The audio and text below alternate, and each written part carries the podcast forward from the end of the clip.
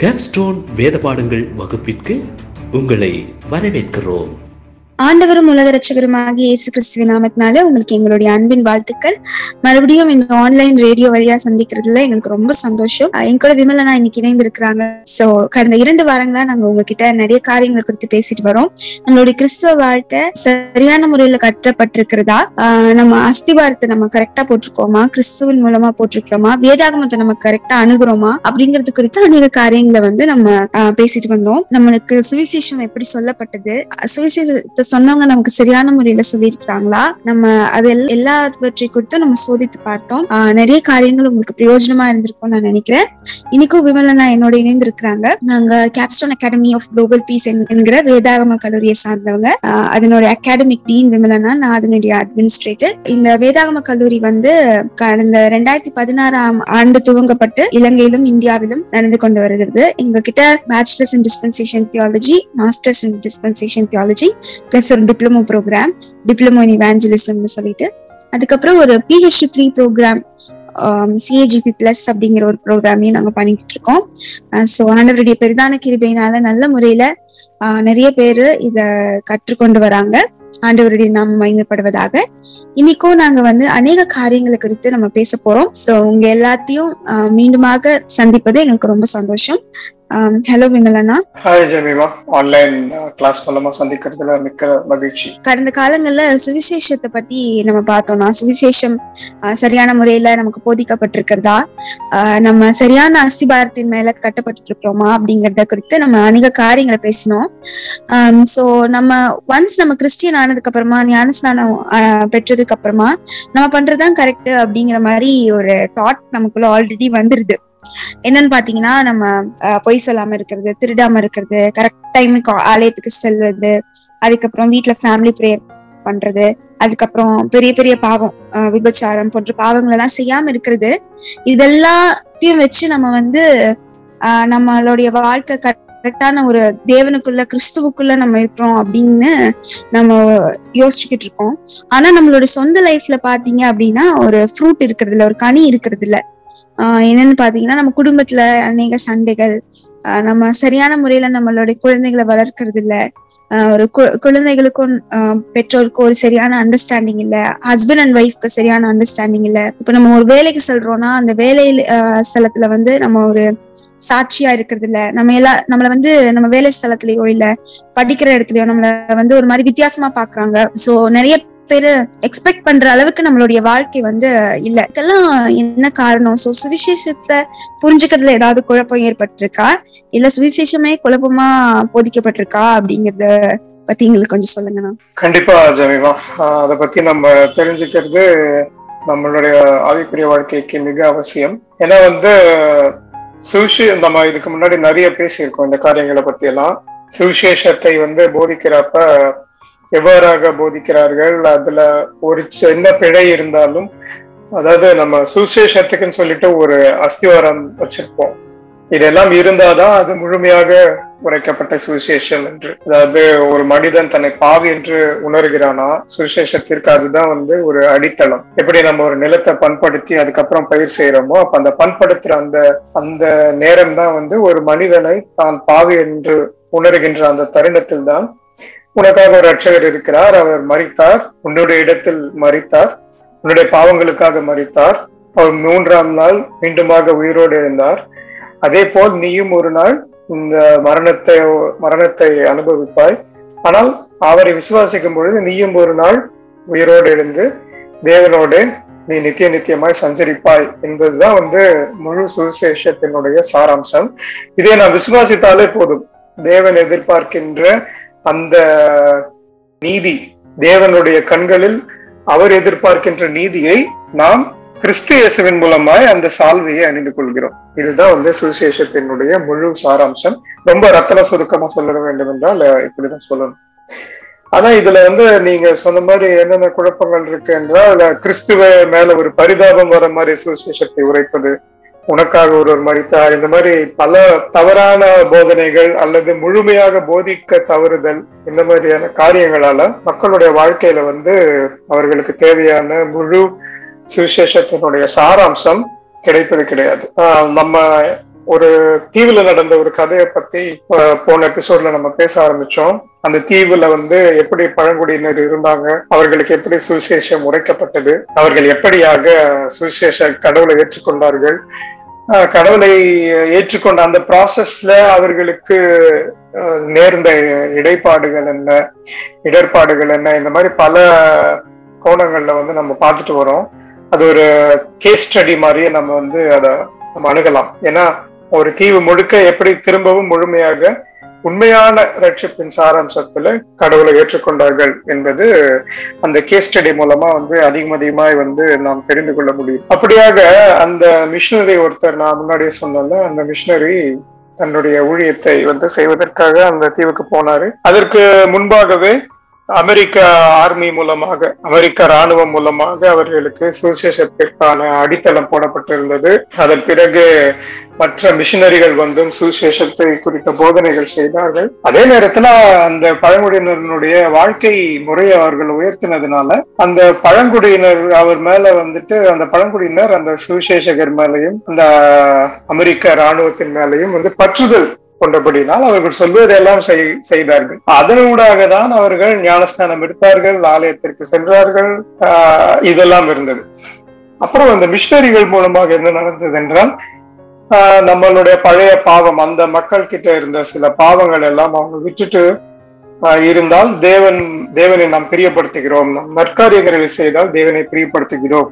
என்கின்ற இந்த போதனை இருந்தது. அவர் வந்து ஒரு சில சோதனைகளை செய்தார் அந்த மிஷினரி அதை பற்றி தான் நாம இன்னைக்கு வந்து படித்துக் கொள்ள போகிறோம். அவர் எப்படி சோதனை செய்தார்? அந்த கேள்விகள் அந்த சோதனை முறைகள் நம்முடைய வாழ்க்கைக்கும் வந்து மிக அவசியம். அது நமக்கும் அவசியம். நாளை நாம் யாருக்காவது சென்று சுவிசேஷத்தை கூற வேண்டும் என்று நாம் முயற்சி செய்தால் அந்த கேள்விகளை வைத்து நாம் சுவிசேஷத்தை அடித்தளம் செய்வது நமக்கும் அவசியமாக இருக்கும். ஆகவே இந்த காரியங்களை நாம் அறிந்து கொள்வது நம்முடைய ஆவிக்குரிய வாழ்க்கைக்கு மிக அவசியமா இருக்கும். அதுல அவர் வந்து என்ன பண்றாருன்னா ஆஹ் இந்த மக்கள் கிட்ட போயிட்டு அதிகமா அந்த மக்கள் உபயோகிக்கின்ற ஒரு வார்த்தையை வந்து இவர் அப்சர்வ் பண்றார் உற்று நோக்குகிறார் என்ன என்றால் அவர்கள் எது சொன்னாலும் வந்து கர்த்தருக்குள் நான் கர்த்தருக்குள்ளாக இதை செய்தேன் கர்த்தருக்குள்ளாக இதை இந்த வேலையை நான் செய்கிறேன் அப்படின்னு. இப்ப கூட நம்ம நம்முடைய சபைகளில் நமக்கு தெரிந்த அநேக கிறிஸ்தவர்கள் உரைக்கின்ற ஒரு வார்த்தை. கர்த்தருக்குள்ளாக நான் இந்த காரியத்தை கர்த்தருக்காக நான் இந்த வீடை கட்டுறேன். கர்த்தருக்காக நான் இந்த பொருத்தனையை செஞ்சிருக்கேன். கர்த்தருக்காக நான் இந்த வேலையை வந்து நான் வந்து முற்பட்டு செய்ய போறேன் என்று சொல்வார்கள். அது உண்மையிலேயே கர்த்தருக்காக தானா இல்ல அவங்களுடைய சுய லாபமா என்று அதை நாம் உற்று நோக்கும் பொழுது நமக்கு தெரியுது. ஆனா பை டிஃபால்ட் அதாவது தன்னிச்சையாகவே ஒரு டெம்ப்ளெட் ஒரு கிரமம் வைத்துக்கொண்டு இவர்கள் இந்த வார்த்தைகளை போதிப்பது நாம் நம்முடைய அன்றாட வாழ்க்கையில் அநேக கிறிஸ்தவர்கள் சொல்லுகிறது நாம் பார்க்கலாம். அப்படிதான் அவர்களும் செய்து கொண்டு வந்தார்கள். அவர்கள் ஞான ஸ்நானம் விசுவாசம் ஆலயம் செல்வது கடவுளுக்கென்று பாட்டு பாடுவது நம்ம கோயர்ல எல்லாம் போய் பாட்டு பாடுறோம்ல அந்த மாதிரி. அப்புறம் நீண்ட ஜெபம் செய்வது உபவாசம் இருந்து ஜெபம் செய்வது அது போல சில நற்காரியங்கள். அதாவது கெட்ட காரியங்கள் செய்யாமல் இருக்கிறது நற்காரியங்கள் என்று நினைக்கிறார்கள். அதாவது திருடாமல் இருப்பது விபச்சாரம் செய்யாமல் இருப்பது போன்ற காரியங்களை மனதில் கொண்டு அவர்கள் கிறிஸ்துவை ஏற்றுக்கொண்டு தேவனுக்குள் வந்து இருப்பதாக கருதி கொண்டிருந்தார்கள். ஆகவே அவர்களை பொறுத்த வரைக்கும் என்ன என்றால் இந்த சமுதாயத்தின் பார்வையில நம்ம ஒரு நல்ல வாழ்க்கையை வாழ்றோம். அப்புறம் கிறிஸ்தவத்திற்கான அடித்தளம் ஆலயம் செல்வது ஞான ஸ்நானம் எடுப்பது இந்த காரியங்கள் எல்லாம் திருவிருந்தில் பங்கேற்பது இந்த காரியங்கள் எல்லாம் நான் வந்து செய்கின்ற பொழுது நான் கிறிஸ்தவன் என்கின்ற ஒரு அடையாளத்தை நான் பெறுவேன் என்று அவர்கள் நினைக்கிறார்கள். இதுல நாம் கவனிக்க வேண்டிய ஒரு காரியம் என்னன்னா அவர்கள் விபச்சாரம் செய்யாமல் இருக்கலாம் திருடாமல் இருக்கலாம். இதெல்லாமே வந்து ஒரு நாட்டினுடைய சட்டத்தின் பார்வையில் வேண்டுமானால் நல்ல காரியங்களாக இருக்கலாம் அது தீமை செய்யாமல் இருக்கலாம். ஆனால் வேதம் நமக்கு போதிக்கிறது என்ன? ஒரு பெண்ணை நாம் நிச்சயோடு பார்த்து விட்டாலே அந்த நொடிகளுமே நாம் ஆஹ், விபச்சாரம் செய்தாயிற்று என்று நமக்கு கிறிஸ்து போதித்திருக்கிறார். அப்ப கிறிஸ்துவின் அளவுகோல் வைத்து பார்க்கின்ற பொழுது நாம் எல்லாருமே வந்து பாவிகளாக தான் இருக்கிறோம். அப்ப இந்த மக்களுக்கு இருந்த புரிதல் என்ன? அவங்க ஒரு பாவி அப்படின்ற அந்த முதல் கட்டத்தையே முதல் படிக்கட்டையே அவர்கள் முழுமையாக புரிந்து கொள்ளவில்லை.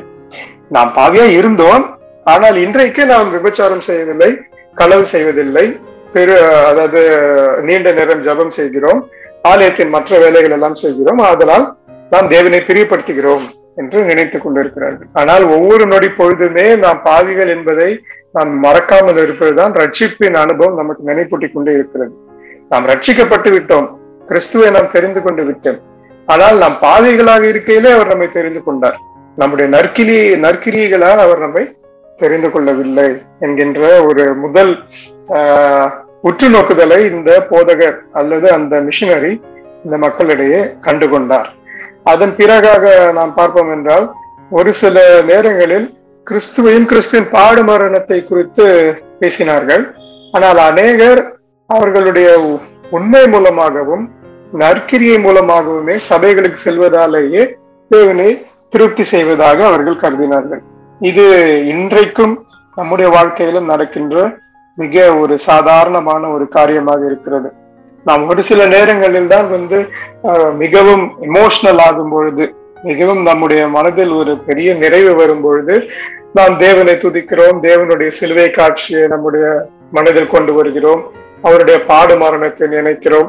அப்பொழுதுதான் நமக்கு அந்த பேஷன் ஆஃப் த கிரைஸ்ட் அல்லது எந்த ஒரு கிறிஸ்தவ படத்தை பார்த்திருந்தால் அதில் கிறிஸ்துவுடைய வேடத்தில் நடிப்பவர் எவ்வாறாக பாடுபடுகிறார் அந்த காட்சியெல்லாம் நம்ம மைண்ட்ல ஓடும். இதையெல்லாம் குறித்த அதெல்லாம் நினைவுல வந்த உடனே நம்முடைய மனதுல ஒரு ஒரு இறுக்கம் சூழ்ந்து கொள்ளும். சில பேர் கண்ணீர் விடுவார்கள். அந்த நேரத்துல கிறிஸ்துவின் பாடு மரணத்தை குறித்து மட்டும் நினைப்பார்கள். ஆனால் மற்ற வேளைகளில் தங்களுடைய இருதயத்திற்கேற்றவாறு எப்படி வாழ வேண்டுமோ அப்படி வாழலாம் என்கின்ற ஒரு வாழ்க்கை. அதனால் வந்து ஆஹ், ஆலயத்துக்கு சென்று அந்த பிரைஸ் அண்ட் வர்ஷிப் அந்த செஷன்ல முக்கியமா அப்பொழுதுதான் வந்து அந்த மியூசிக் அந்த ஒரு பாத்தோ எஃபெக்ட் கொடுக்கின்ற அந்த ஒரு பியானோ இந்த மாதிரிலாம் வாசிக்கிறப்ப அநேகர் எமோஷனல் ஆயிட்டு அப்பொழுதுதான் இந்த மாதிரியான செயல்களில் ஈடுபடுவார்கள். அப்பொழுது மட்டும்தான் கிறிஸ்துவின் பாடு மரணத்தை நினைக்கிறார்கள். ஆனால் நம்முடைய நம்முடைய சுவிசேஷத்தின் அடித்தளம் என்ன? நாம் அந்த இடத்தில் மறித்திருக்க வேண்டும். ஏனால் ஏனென்றால் நாம் பாவிகள் ஆனால் நமக்காக கிறிஸ்து அந்த இடத்தில் மறித்தார். அதை தான் நாம் வந்து நினைவு கூற வேண்டும். கிறிஸ்துவின் பாடு மரணத்தை பார்த்து நம்ம எமோஷனல் ஆகிவிட்டு கண்ணீர் விட்டு வருவதற்கு மாத்திரம் கிறிஸ்துவின் பாடு கிறிஸ்துவின் பாடு மரணம் அல்ல. இந்த முக்கிய ஒரு நினைவு கூறுதலை நாம் ஒவ்வொரு நேரமும் நம்முடைய வாழ்க்கையில் ஒவ்வொரு நாளும் நாம் துவங்கும் போது கிறிஸ்து நமக்காக மறித்தார் அதனால்தான் நாம் மீட்கப்பட்டோம் என்கின்ற ஒரு நிச்சயம்தான் நம்முடைய வாழ்க்கைக்கு விசுவாச வாழ்க்கைக்கு மிக அவசியம். இது மாத்திரமே தான் நம்மை சுவிசேஷத்திற்குள்ளாக நம்மை வைத்துக் கொள்ளும். இந்த நற்செய்தி தான் நம்மை பாவத்திலிருந்து விடுவிக்கிறது. இதை விசுவாசித்தாலே போதும். நம்ம நற்கிரிகள் சொல்லிட்டு ஆயிரம் செயல்கள் நாம் செய்யலாம்.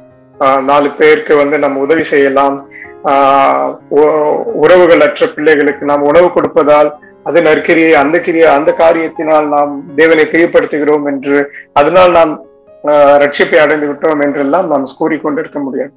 ஒருவர் ரட்சிப்பை அடைந்து விட்டார் என்றால் அது முற்றிலுமாக தேவனுடைய அளவற்ற கிருபை அதாவது அவருடைய அளவற்ற அன்பு. அந்த அன்பு என்னன்னா அதை சிலுவையில காண்பித்து விட்டார். அதை நாம் விசுவாசித்தாலே போதும். அவர் நம்மை மீட்டு கொண்டு விட்டார். நாம் இனி கிறிஸ்துவின் வாயிலாக பிதாவானவர் நம்மை பார்ப்பதால் நாம் பாவிகளாக இனி அவருடைய கண்களுக்கு தெரிய மாட்டோம் கிறிஸ்துவின் நீதியில் போற்றப்பட்டபடியால் கிறிஸ்துவின் நீதி சாயல் நமக்குள்ளும் இருக்கிறபடியால் நாமும் தேவனுடைய பார்வையில் நீதிமான்களாக அஹ், தெரிவோம். இது மாத்திரமே நம்மை விடுவிக்கும் என்பதுதான் வந்து சுசேஷத்தினுடைய முக்கிய சாராம்சம். ஆனால் இந்த ஒவ்வொரு நேரங்களிலும் நாம் வந்து இதை டெஸ்ட் செய்து கொண்டே இருக்க வேண்டும். இல்லை மற்றவர்களுக்கு நாம் சொல்ல வேண்டும் என்றாலும் அதை எப்படி நாம் சோதித்துக் கொண்டே இருக்க வேண்டும் என்கிறது நம்ம வந்து ஒரு சின்ன இடைவெளிக்கு அப்புறம் இன்னும் மீண்டுமாய் நாம் இதை பேசுவோம். நீங்கள் கேட்டுக்கொண்டிருப்பது கேப்ஸ்டோன் வேத பாடங்கள். மீண்டுமாய் உங்களை இந்த ஷோவிற்கு அழைக்கதில் எனக்கு மிக்க சந்தோஷம். நாம் இந்த ரட்சிப்பின் இருக்கின்ற சுவிசேஷத்தில் இருக்கின்ற குழப்பங்களை குறித்து நாம் பிரேக்குக்கு முன்னாடி அநேக காரியங்களை டிஸ்கஸ் செய்து கொண்டிருந்தோம்.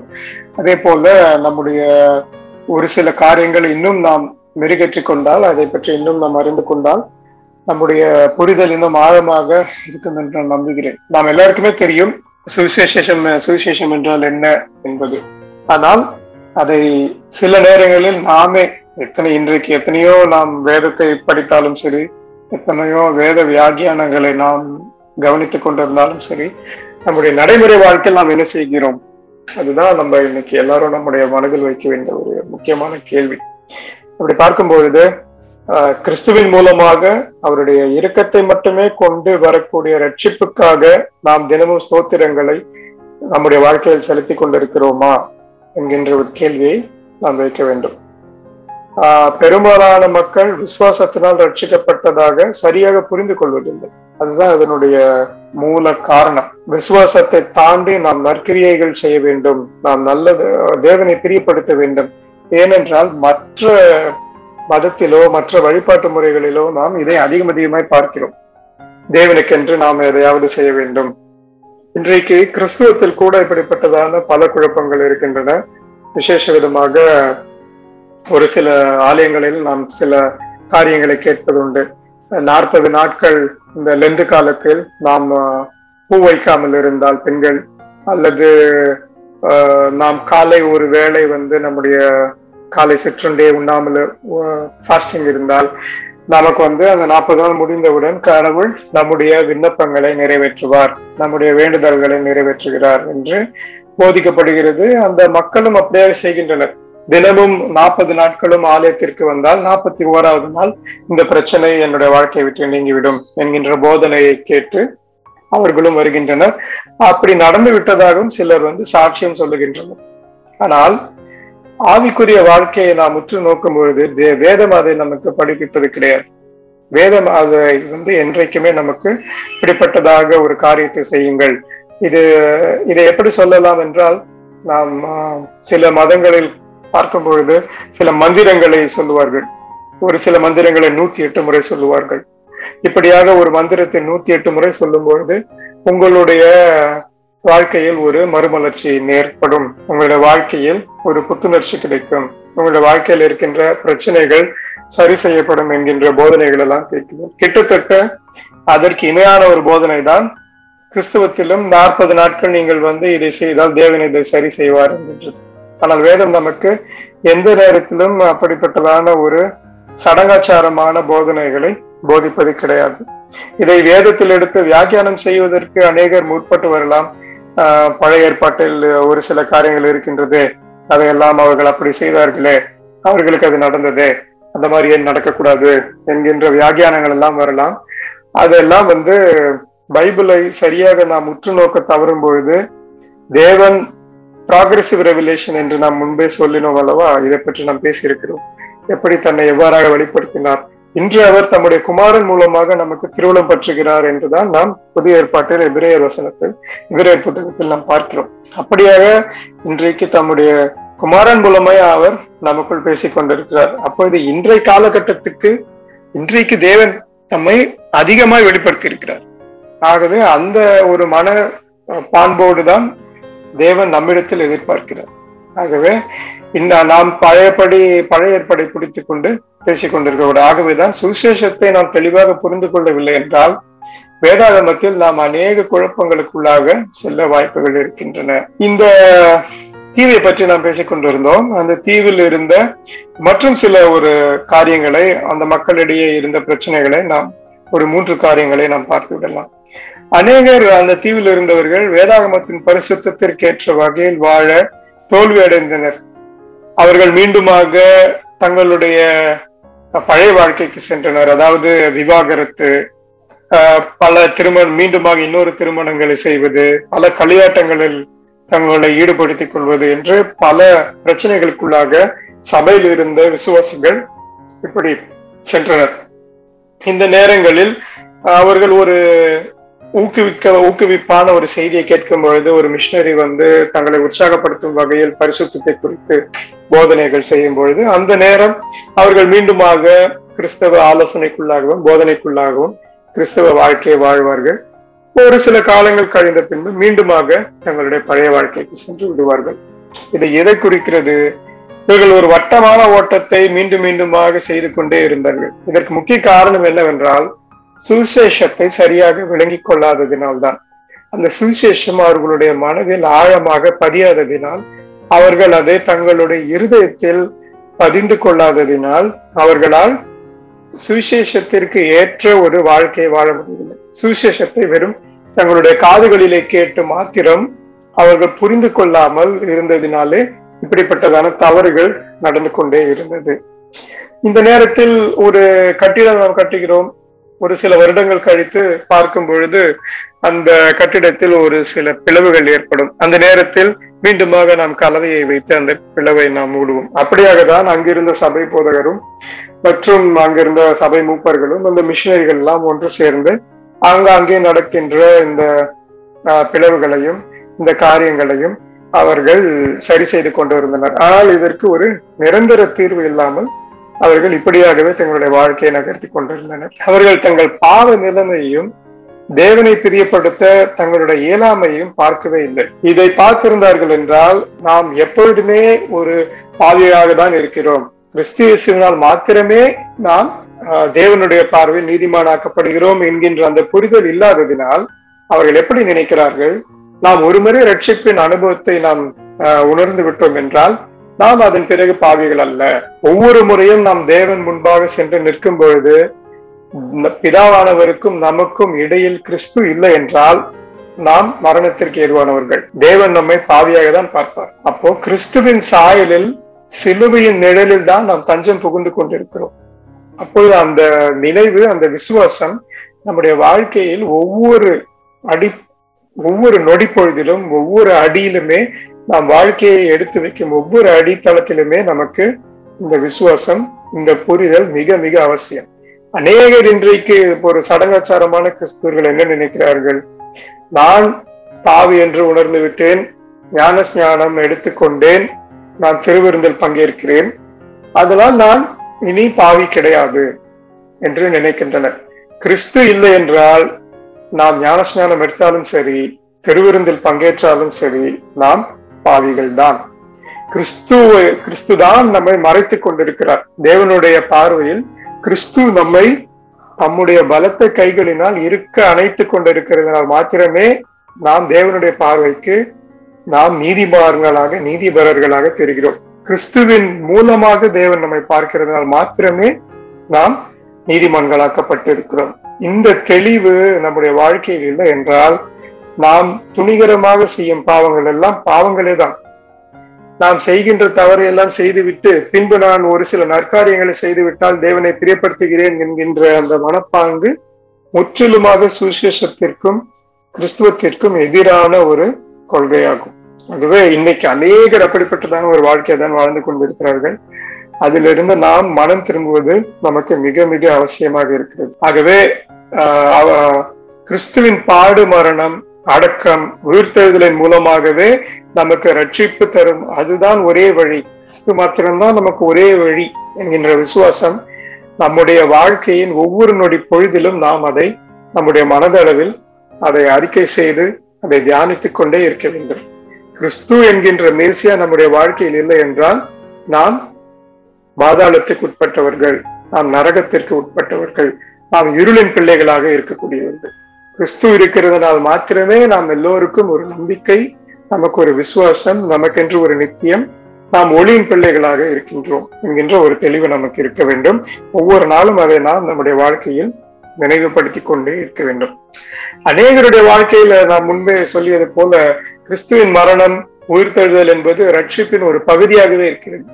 ஆஹ் நான் முன்பே கூறியது போல ஒரு காலகட்டம் வரும் ஆஹ் தான் பாவி என்பதை உணர்வார்கள் அத்தோடு கிறிஸ்துவின் மரணத்தையும் உணர்வார்கள். அத்தோடு சரி அவர்கள் சடங்காச்சாரமான ஒரு வாழ்க்கை வாழ்க்கைக்குள்ளாக ஞாயிற்றுக்கிழமையானால் நாம் தேவனுடைய ஆலயத்திற்கு சென்று ஒரு இரண்டு மூன்று மணி நேரம் கழித்து விட்டு வந்தால் நாம் கிறிஸ்தவர்கள் என்கின்ற போர்வையில் இந்த சமுதாயத்திற்கு வேண்டுமானால் நாம் கிறிஸ்தவர்கள் என்று சொல்லலாம். ஆனால் தேவனுடைய பார்வையில் நாம் கிறிஸ்துவை உடையவர்களாக இருக்கிறோமா? கிறிஸ்தவர்கள் என்றால் கிறிஸ்துவை உடையவர்கள்.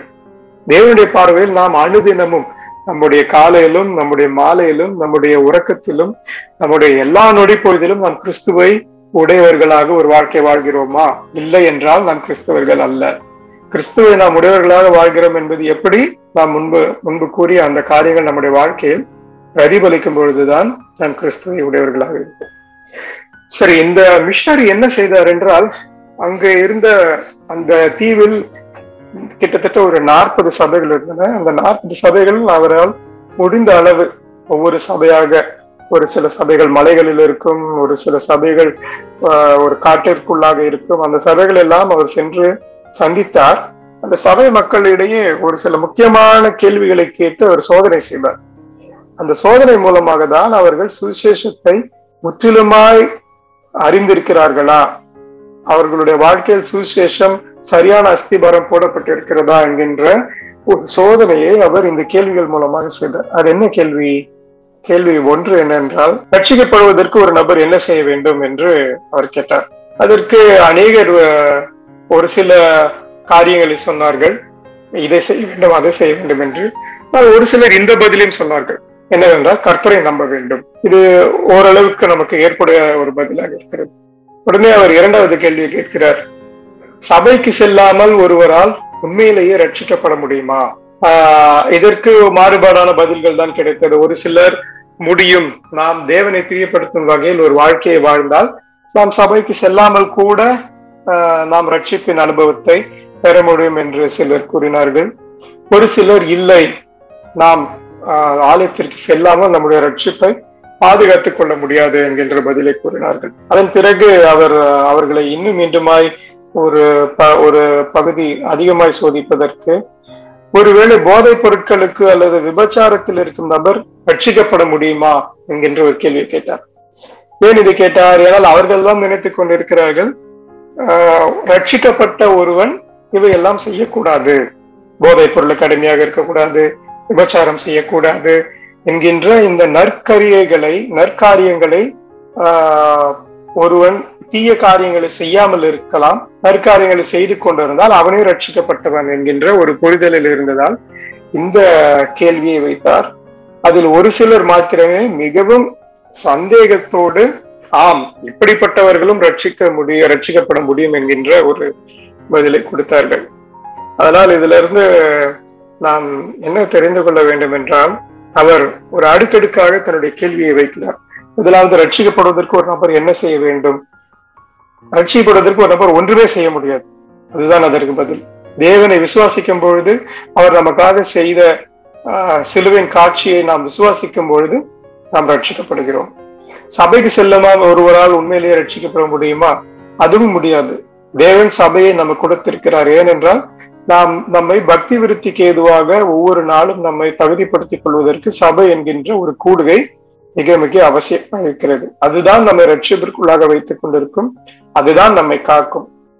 ஒருவேளை ஒரு யோசித்து பாருங்கள் சபை என்கின்ற ஒரு காரியம் இல்லை என்றால் இன்றைக்கு நம்ம எத்தனை பேர் இந்த ரட்சிப்பின் அனுபவத்திற்குள்ளாக தங்கி தாவர்த்து கொண்டிருப்போம்? அதுவே ஒரு பெரிய கேள்வி. அதே போல் நாம் வேதம் நமக்கு மிக தெளிவாக சொல்லுகிறது தேவனால் மன்னிக்க முடியாத எந்த பாவமும் இந்த உலகத்தில் இல்லை என்று. ஆகவே ஒரு மனிதன் தன்னுடைய வாழ்க்கையில் எப்படிப்பட்டதான சூழ்நிலை இருந்தாலும் சரி அவன் எப்படிப்பட்டதான பாவத்தை செய்திருந்தாலும் சரி அவனையும் ஏற்றுக்கொள்ள நம்முடைய தேவன் பிரியமாய் ஆஹ், தம்முடைய கரத்தை நீட்டிக்கொண்டுதான் இருக்கிறார். ஆகவே இந்த மூன்று காரியங்கள் நம்முடைய வாழ்க்கையிலும் நம்மை சோதிப்பதற்கு இந்த ஆஹ், கேள்விகள் பிரயோஜனமாக இருக்கும் என்று நம்புகிறேன். இன்னும் நாம் சுவிசேஷத்தை குறித்ததான பல குழப்பங்களை குறித்து வருகின்ற எபிசோடில் நாம் இதை பத்தி அதிகமாய் பேசுவோம். நன்றி. Thank you so much Vimal அண்ணா. ரொம்ப அழகா எங்களுக்கு ஆஹ், சுவிசேஷத்துல இருக்கிற குழப்பங்கள் என்னென்ன குழப்பங்கள் எல்லாம் இருக்கலாம் அதுக்கான ஒரு தெளிவையும் நீங்க எங்களுக்கு தெளிவும் படுத்துனீங்க. அதற்காக நன்றி. சோ நேர்களே நீங்களும் உங்களுடைய வாழ்க்கையை ரீவைண்ட் பண்ணி பாருங்க. உங்களோட ரட்சிப்பின் காலத்துல இந்த ரட்சிக்கப்படுற டைம்ல நீங்க என்னெல்லாம் பண்ணியிருந்தீங்க? ஆண்டவரை பிரியப்படுத்தும்படி என்னெல்லாம் நீங்க பண்ணியிருந்தீங்கன்னு பாருங்க. ஆஹ் அதுலதான் யோசித்து பார்க்கும்பொழுது நம்ம எதுவுமே அவருக்கு செய்ய வேண்டாம். அவரை விசுவாசத்தா மாத்திரம் போதும்.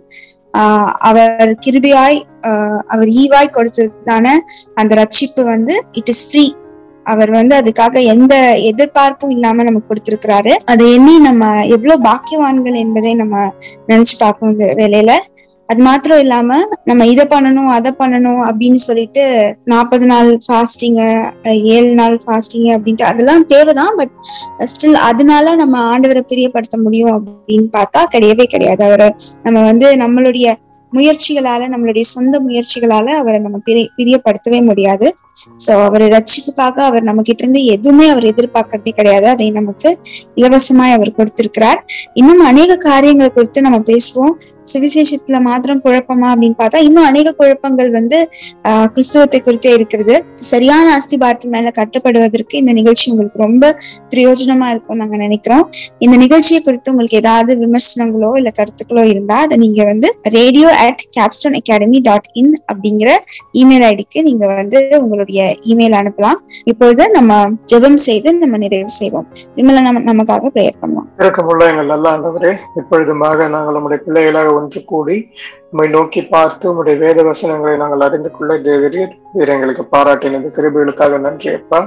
நாங்கள் இன்னும் அதிகமாக உங்களுடைய வேத வசனங்களை நாங்கள் அறிந்து கொள்வதற்கும் கிறிஸ்துவாகி கண்மலின் மேல் எங்களுடைய அஸ்திபாரத்தை கட்டுவதற்கும் தேவரீர் எங்களுக்கு ஞானத்தை தாங்க எங்களுக்கு புத்தியை தாங்க உம்மை தேடுகின்ற ஒரு தேடலை தாங்க முக்கியமாக எங்களுக்கு ஒரு உணர்வுள்ள இருதயத்தை தாங்கப்பா அப்படியாக நாங்கள் பாவத்திற்கு விலகி நீதிக்கு பிழைத்திருக்க தேவரீர் எங்களை பாதுகாத்துக் கொள்ளுங்க. துதிகள் மகிமை அனைத்தும் கேட்டெடுக்கிறோம் ரட்சகரும் பெருமாக இயேசு கிறிஸ்து நாமத்தில் கேட்கிறோம்.